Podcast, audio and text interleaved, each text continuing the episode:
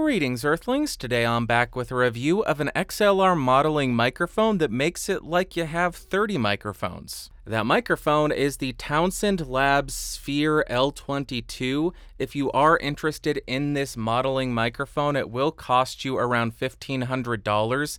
Like always, I'll throw some links down below. And in the sake of full disclosure, I do need to let you know that Townsend Labs sent me this microphone for the sake of doing this review. And for this review, I have the microphone connected directly to the Universal Audio X8 using input 1 and 2 because it does take two XLR ports for the front and the rear capsule. I am also using the Sphere L22 plugin in the Universal Audio ecosystem.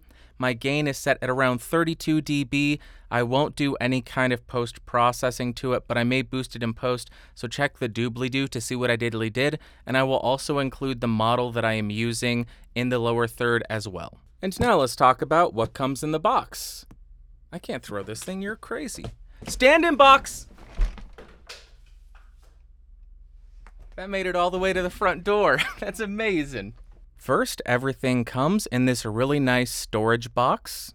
You'll, of course, get the microphone. You'll get a shock mount, which does have a 5 8 to 3 8 inch microphone stand adapter, and you'll also get a couple of extra elastic bands for the shock mount. You'll also get a standard firm microphone mount with an additional 5 8 to 3 8 inch microphone stand adapter. You'll get a 10 or 15 foot XLR cable. One end is 5 pin, this connects to the microphone, and the output is a dual 3 pin XLR for the front and the rear capsule. You'll get a dust cover for the microphone and an introduction letter. Then, as far as the build quality, I don't have any complaints about it. It feels very well put together. It has an all metal body as well as a pretty firm metal mesh grill. On the rear, you will find a pad switch for 0, negative 10, or negative 20 decibels. You'll find a cal switch, which is what you will use when you're calibrating your microphone levels. On the bottom of the microphone, you will find the 5 pin XLR output, meaning you will need to utilize that 5 pin to dual 3 pin XLR output cable. It also has some lights surrounding the microphone's capsule, which just look cool, and it also lets you know when 48 volts phantom power is on, and this microphone is assembled in China. Then, as far as the specs, this microphone has all of the polar patterns. It has a frequency response which is not listed, but reading through the manual, I believe it is more than 20 hertz to 20 kilohertz. It has a sensitivity of approximately negative 33 decibels, a max SPL of 140 dB, and a self noise of only 7 dBA. Now I'm on the U67 emulation on the cardioid mode, and I will just rotate around to 90 degrees so you can hear the off-axis rejection and coloration. We'll continue around to 180 degrees. Here's what it sounds like from the rear. Continue around to the second 90 degree angle, and then we will rotate and end at the front. I'm not going to do this for every single microphone and every single polar pattern because then we would be here for a year and a half. Now let's see how well this microphone does at rejecting plosives. Please bring pizza pronto. Please bring pizza pronto. Please bring pizza pronto. Now I am right on top of the microphone on the AKG C12 emulation to demonstrate the proximity effect on this thing about three inches off of the microphone with it pointed at the corner of my mouth, and here is how it sounds. About one foot away from the microphone, two feet away from the microphone, and about four feet away from the microphone. Now I'm on the Elam 251 clone, and I am on a hypercardioid polar pattern, which does not exist on that microphone. I'm typing on a keyboard with Gateron blue switches to see how much of my voice versus how much of the keyboard it picks up. And for you elite gamers, now I am typing on the sad W keys. Now, because this microphone has so many different emulations, so many different polar patterns, I don't think it's really helpful to just do a simple clap test in a dry room and then in a completely untreated room. So I figured I would sit out here, clap, and record for a little bit so I can fiddle with the settings in post and show you what is being done on screen. So you can see what I, I feel like a psychopath while doing this but you can see how it sounds with a few different microphone emulations in a few different polar pattern options to see how it would perform in a completely untreated room, hypercardioid, cardioid, all that stuff, and give you an idea of how it would perform in this type of situation. One last clap. Now to see how well the provided shock mount works, I am going to go ahead and bump the desk to see how much of that noise it rejects. And I'll tap the boom arm.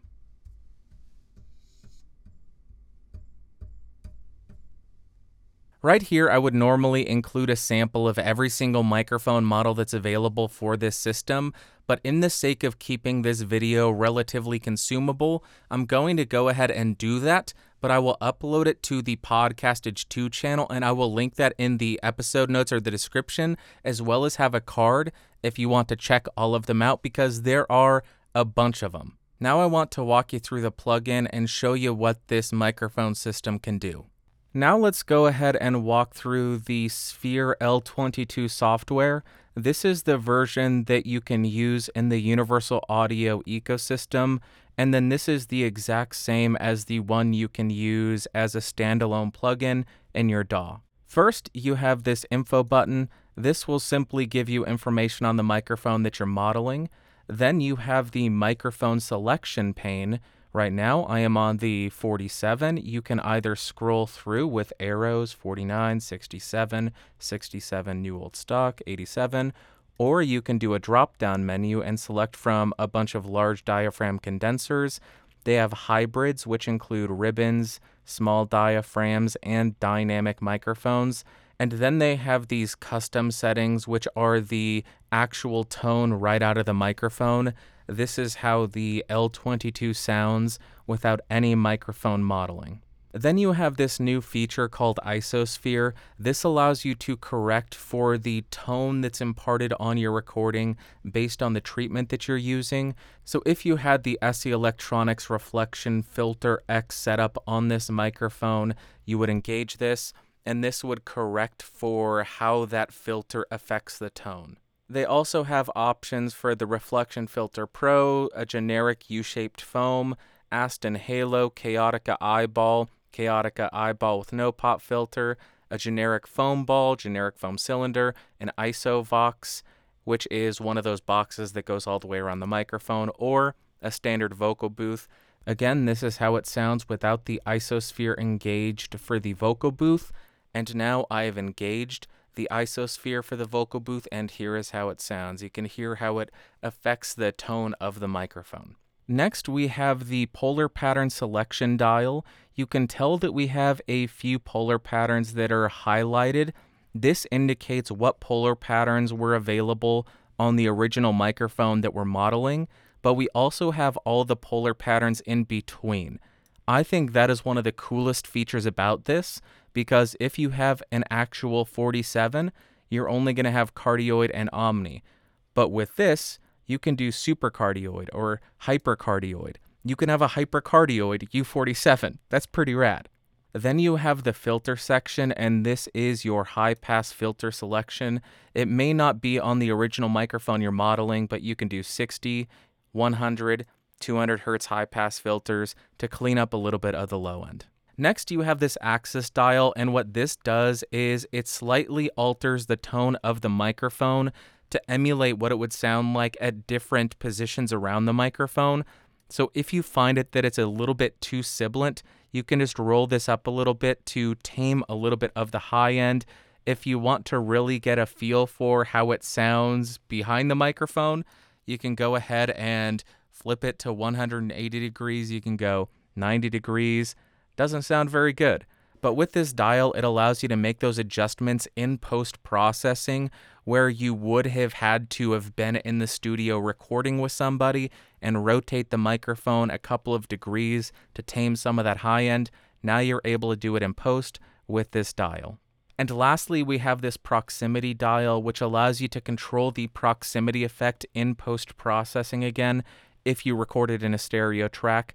So you can go ahead and crank this up to get a little bit more of that low end proximity effect. Or if you want to control it a little bit more, you can roll it back 100% or do anything in between and here's how it sounds at zero. Then you have this really cool graph which shows you where the sound is coming from. As I move around the microphone, you can see that now I am coming in from the sides. Now I am back in the front. I just think that's really cool to have that graphic representation of that. Then beneath that, you have a reverse button in case you want to check the rear of the microphone. Here's what it sounds like when I click that button. This would allow you to hear the actual room that was recorded. Now we have switched it back. You have a phase inverse button in case you want to invert the phase. And you have an output fader so you can increase or decrease the output from the mic emulator. And the last thing on this page is a meter. And right now you're able to read the input for the front and the rear capsule. But if I switch to output, now you're able to see what I'm outputting from the microphone once it's been processed. Now let's go ahead and change the plugin from single to dual. And here's where it gets really cool, in my opinion. When you hit dual, not only are you able to emulate one microphone, but you're able to mix two microphones together. So for my voiceover, I could be using a 47 and mix it with the U67. And here is how that would sound. This would be a a $17,000 voiceover recording. And with this dual mode, you have all the same controls as you do on the single option. You have this off axis correction, which kind of does a similar thing to the rotating the microphone as well as the isosphere. So you get very similar controls. You can get a little bit more granular here. I'm not going to go through all of it because Townsend Labs has a bunch of videos going through all of this stuff on their website, but you're able to emulate two microphones at the same time. Some of the presets in here, we have some VO, so let's go ahead and jump to those. We could just go to VO commercials. Here is what that sounds like, and the microphones that we are using are the U87 Vintage and the MKH 416. Here's how that sounds very, very commercial sounding, very crisp. We can also jump over to VO narrations, which is a little bit softer in the top end. We have a C12 emulation and a 49 emulation, and I am quite fond of this one. You can see the polar patterns we have. We have the off axis correction selected. The proximity effect is being adjusted slightly, and there you go. And as soon as I found out about this dual feature, the first thing that I thought was this would be great for microphones. And for this, you're able to actually have a ribbon and a dynamic.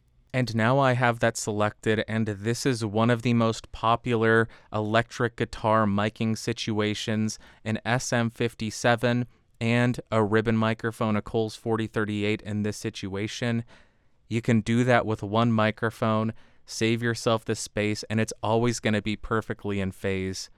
I just think that's so cool. So there you go. That is a basic rundown of the Townsend Lab software. If you do want to know more about this, you can go to their YouTube page. I'll link that in the description, and you can learn a lot more about diving a lot deeper into this stuff. Now, right here in my videos, I normally include a sample of a bunch of other microphones so you're able to hear how a microphone's character compares against the competition. That doesn't really fit or work for this microphone type. So what I'm going to do is grab all of the microphones that I own that this microphone is emulating or cloning, and I will compare them side by side so you can hear how well the emulations are and determine if that little bit extra that you're getting for buying the actual microphone is really worth it for you. We're going to start with the more affordable options and then move up to the more expensive or more luxurious microphones. And the first one we're starting with is the Shure SM57. Right now, I have the L22 set to the DN57 emulation, no filters, just cardioid, no proximity compensation, any of that. And the gain is set at 34 dB. And here I am on the SM57 at the same distance, but my gain is set at 55 dB on the Universal Audio X8.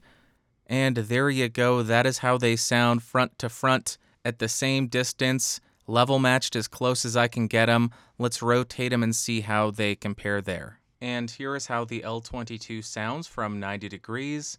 And here is how the SM57 sounds from 90 degrees. Do they have the same tone from the side or are they any different? Do they have the same tone from the side or are they any different? And here is how the L22 sounds like from 180 degrees and the SM57 from 180 degrees. Do they have the same tone from the rear of the microphone, same pickup, all of that? Or do they differ at all? Keep in mind, it's also going to be picking up the reflections from my monitor. There's nothing I can do about that. And here we are with the L22 set to the DN7 emulation, and I am comparing it against a modern SM7B. I understand it's not the exact model, but we'll see how close this gets from the DN7 to the SM7B. I've been switching back and forth between them. The SM7B has the gain set at 59 dB, while the L22 is still set at 34 dB. So there is quite a difference there. And let's go ahead and start rotating them. Here we are, 90 degrees on the L22, emulating the SM7. And here we are on the SM7B, emulating the SM7B. Here's what it sounds like from 90 degrees. Similar, or do they sound any different? A different sound from the side, or are they the same? And here we are on the L22 from the rear with the SM7 emulation. And here we are on the SM7B, 180 degrees. Does it have the same sound? Does it have the same pickup? Is one louder? Is one quieter? Remember, picking up reflections off of my monitor. And the last of the dynamics that I have is the L22 set to the DN20 setting. I am comparing that against the Electro Voice RE20. The RE20 has my gain set at 55 dB on the X8 to level match them pretty closely. And here is how they sound when we switch between them. Do you hear a big difference between a condenser that is emulating a dynamic and an actual dynamic? Do you hear more room tone on the exact same polar pattern? What do you hear that's different between these two microphones that are kind of the same microphone, given that they have such different acoustic principles. One is a condenser, one is a dynamic, one is a condenser emulating dynamic, while the other is actually a dynamic. Let's rotate them, see how they sound. Here we are, 90 degrees of the L22 on the DN20 emulation, and here we are, 90 degrees on the Electro Voice RE20. Do they sound the same or do they sound different? Let me know in the comments down below. And lastly, we have the L22 180 degrees on the DN20 setting, and we have the RE20 at 180 degrees on the RE20 setting. No filters engaged on either microphone, but do they have the same tone, same character, as well as the same pickup pattern, or do they sound quite different at this angle? Now we have a little bit of an oddball. We have the L22 set to the 416 model and I am comparing that against the Sennheiser MKH416. You may notice quite a difference here because one is a large diaphragm condenser, that would be the L22. The other is a short shotgun microphone, the MKH416. So, with a microphone like this, you're absolutely not going to get the same type of performance as you would from the MKH416. You don't have the same reach, you don't have the interference tube, you don't have any of that. You have a dual diaphragm, large diaphragm condenser microphone. It's not going to give you that same character as a shotgun mic, but it will give you a similar tonality. So if you recorded a video with the 416 and you want to do some VO later, you could probably get a pretty close tone out of the Townsend. And for this, I don't think we need to do the side and rear angles, so I'm to go to the next mic. But if you really need it, let me know in the comments and I'll record something and throw it on Podcastage too. Now I have the L22 set to the U87 Modern emulation. I am on the cardioid mode and no filters, no axis correction, and no proximity correction set. Gain still at 34 dB. I am comparing it against a Neumann U87AI connected to the Universal Audio X8. Gain at 30 dB, cardioid mode, no filters, and here is how this one sounds.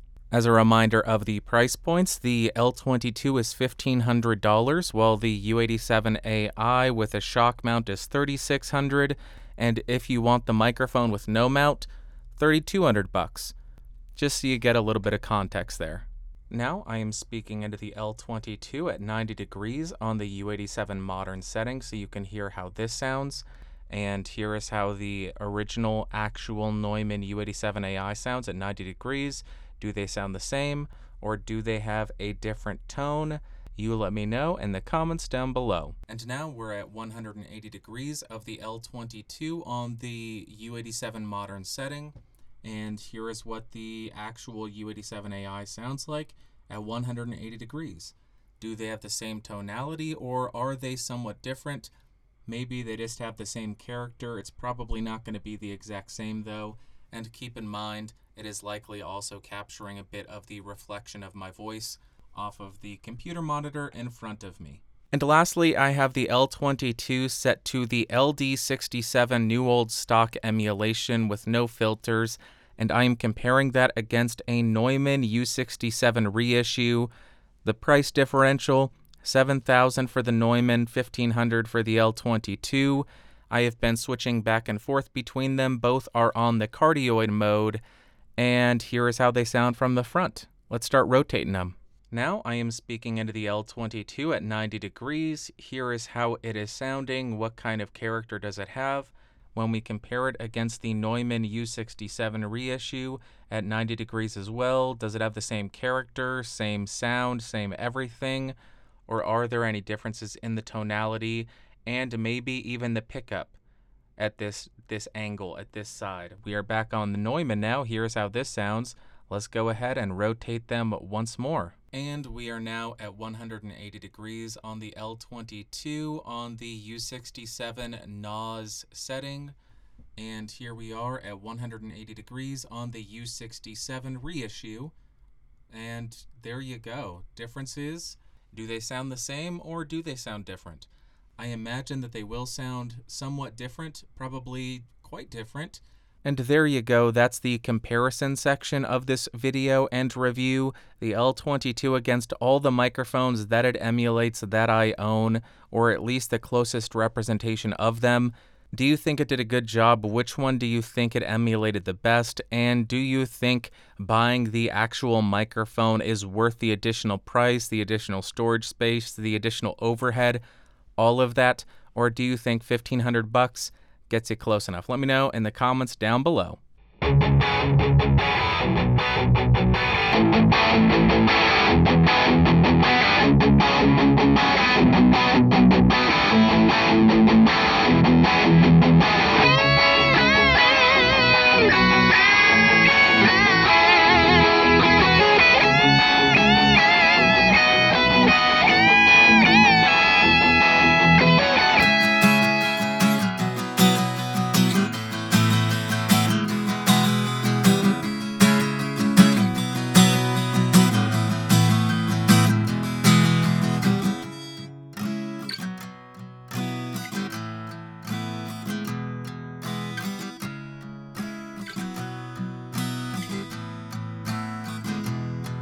When you've got this mic. It's like you've got a thousand mics, okay? That's a lie. It's really more like 20 or so, or something around that general number. I'm really good at rhyming lyrics and all that. You don't have a thousand, but you got a lot of really cool microphones in here that are prohibitively expensive. Nobody can afford. Who's to be able to afford a U47? You, you can't do it. That's why something like this is so cool. All right, I think that if you're somebody who's looking for a very compact one microphone mic locker, that's where this thing becomes very, very interesting. But first up, in terms of pros, obviously the first one is going to be having access to those prohibitively expensive microphones like the U47, U67, U87, C12. You got the Elam 251. You got a bunch of them that are the cost of a car. I also really enjoyed the fact that they don't lock down the emulations to the exact polar patterns that are available on the original because now with this, I'm able to have a hypercardioid SM7B or a hypercardioid U47, which is pretty crazy and really cool. I was also very impressed with the EIN of 7dBA. I absolutely love the fact that they included both the shock mount and the regular mount, both with the 5 8 to 3 8 inch microphone stand adapter. I know it's a small thing, but it's those little things that really improve the experience. And the build quality is great. I have no concerns about this thing. It feels incredibly well put together. But then, in terms of cons, if you aren't running this microphone through a universal audio interface, you will have to run the plugin in your DAW and then monitor the playback through your DAW. So, you will be introducing some latency there. So, depending on the interface you're using and your computer, you could run into some issues with the delay on what you're monitoring. And also, if I am getting a little bit nitpicky, the cable that comes with it, given that it is somewhat special specialized, maybe is a little bit too short at 10 feet. Maybe a 15, maybe a 20 footer would have been better, but you can always extend it with a couple of extra XLR cables. And now, what are my overall thoughts and opinions of this microphone? It would be a cop out to say it works well on everything. And the reason I'm saying that is it has a microphone that it emulates that is designed to work well on pretty much everything. So on electric guitar, I have no issues with it. I love having the ability to have an SM57, also have a U67, also have a Coles 4038 and an SM57 simultaneously. Having two microphone emulations simultaneously, simultaneously in perfect phase is amazing, and I love having that control and that versatility. Then on the acoustic guitar, I absolutely loved the 451 emulation. It sounded bright and airy and articulate. The bottom was nice and controlled. And now I want to buy. now I want to buy the actual 451 because it sounded so good on the acoustic. Next up for singing, it sounded great. You got access to the U47, the U67, the U87 in multiple variations. You got access to the C12, the Elam 251. Pretty much every classic, unattainable singing microphone is available as an emulation in this thing. So you're gonna find something that works well for the character of the song, and you're gonna find something that works well for your voice. And lastly, for spoken word, I absolutely love this thing. It's so cool having access to all these microphones that you wouldn't typically use for spoken word. Who in their right mind is going to use have an M49 for spoken word? Well, you get to use it, and that's super fun. You get a lot of versatility, and then you have the classics that everybody uses for spoken word. You got the 416, you got the U87AI. You can mix and match them with the dual pane. It can do so much cool stuff and get the exact right tone for your spoken word. And to wrap up, what I recommend the Sphere L22. If you couldn't guess by all of my gushing, absolutely I would. If you're a musician who's looking for one microphone that seems to do everything pretty well, then this thing is pretty amazing. It's not going to get you exactly a U67, a U87, a C12, an M49. You shouldn't expect it to. It's 1500 bucks. Those are five digit microphones, 10,000 bucks and more, you shouldn't expect to be getting exactly it. You are getting very close and getting the tone and the character of those microphones at a relatively affordable price. And also, if you're recording your voice, whether it be for a podcast, a YouTube video, or for professional voiceover work, I think the versatility and the experimentation is really cool on this thing. Of course, you could always go with the industry standards like the U87, the MKH 416. Those are tried, they're true, everybody knows them, everybody loves them, they're reliable, and your engineers or whoever is mixing knows what they're getting. With this, you could go ahead and use the 416 and the 87 emulations and get those tones that people are looking for, but you're also getting the ability to experiment you can throw in some tube tone and start to mix that in. Or the really cool thing, you could record the stereo track, you could send that to your engineer or your mixer remotely. They can download this plugin and then they can pick whatever microphone emulation they want and that they think will work best in the mix. So, to summarize and reiterate some points, are you going to be getting the exact same sound as you would be out of a $7,000 U67 or a $10,000 M49? No. Are you going to be getting close enough that many people wouldn't be able to tell the difference? Yes. And you're getting it at a price that isn't going to force you to sell your home or sell a kid. All right, I think that's going to wrap up for today, but I would love to hear from you in the comments down below. Do you think that the L22 got close to any of the microphones I compared it against? Do you think the difference was negligible, or do you think it's worth spending the additional money and getting the actual microphone that it is emulating? Let me know down below.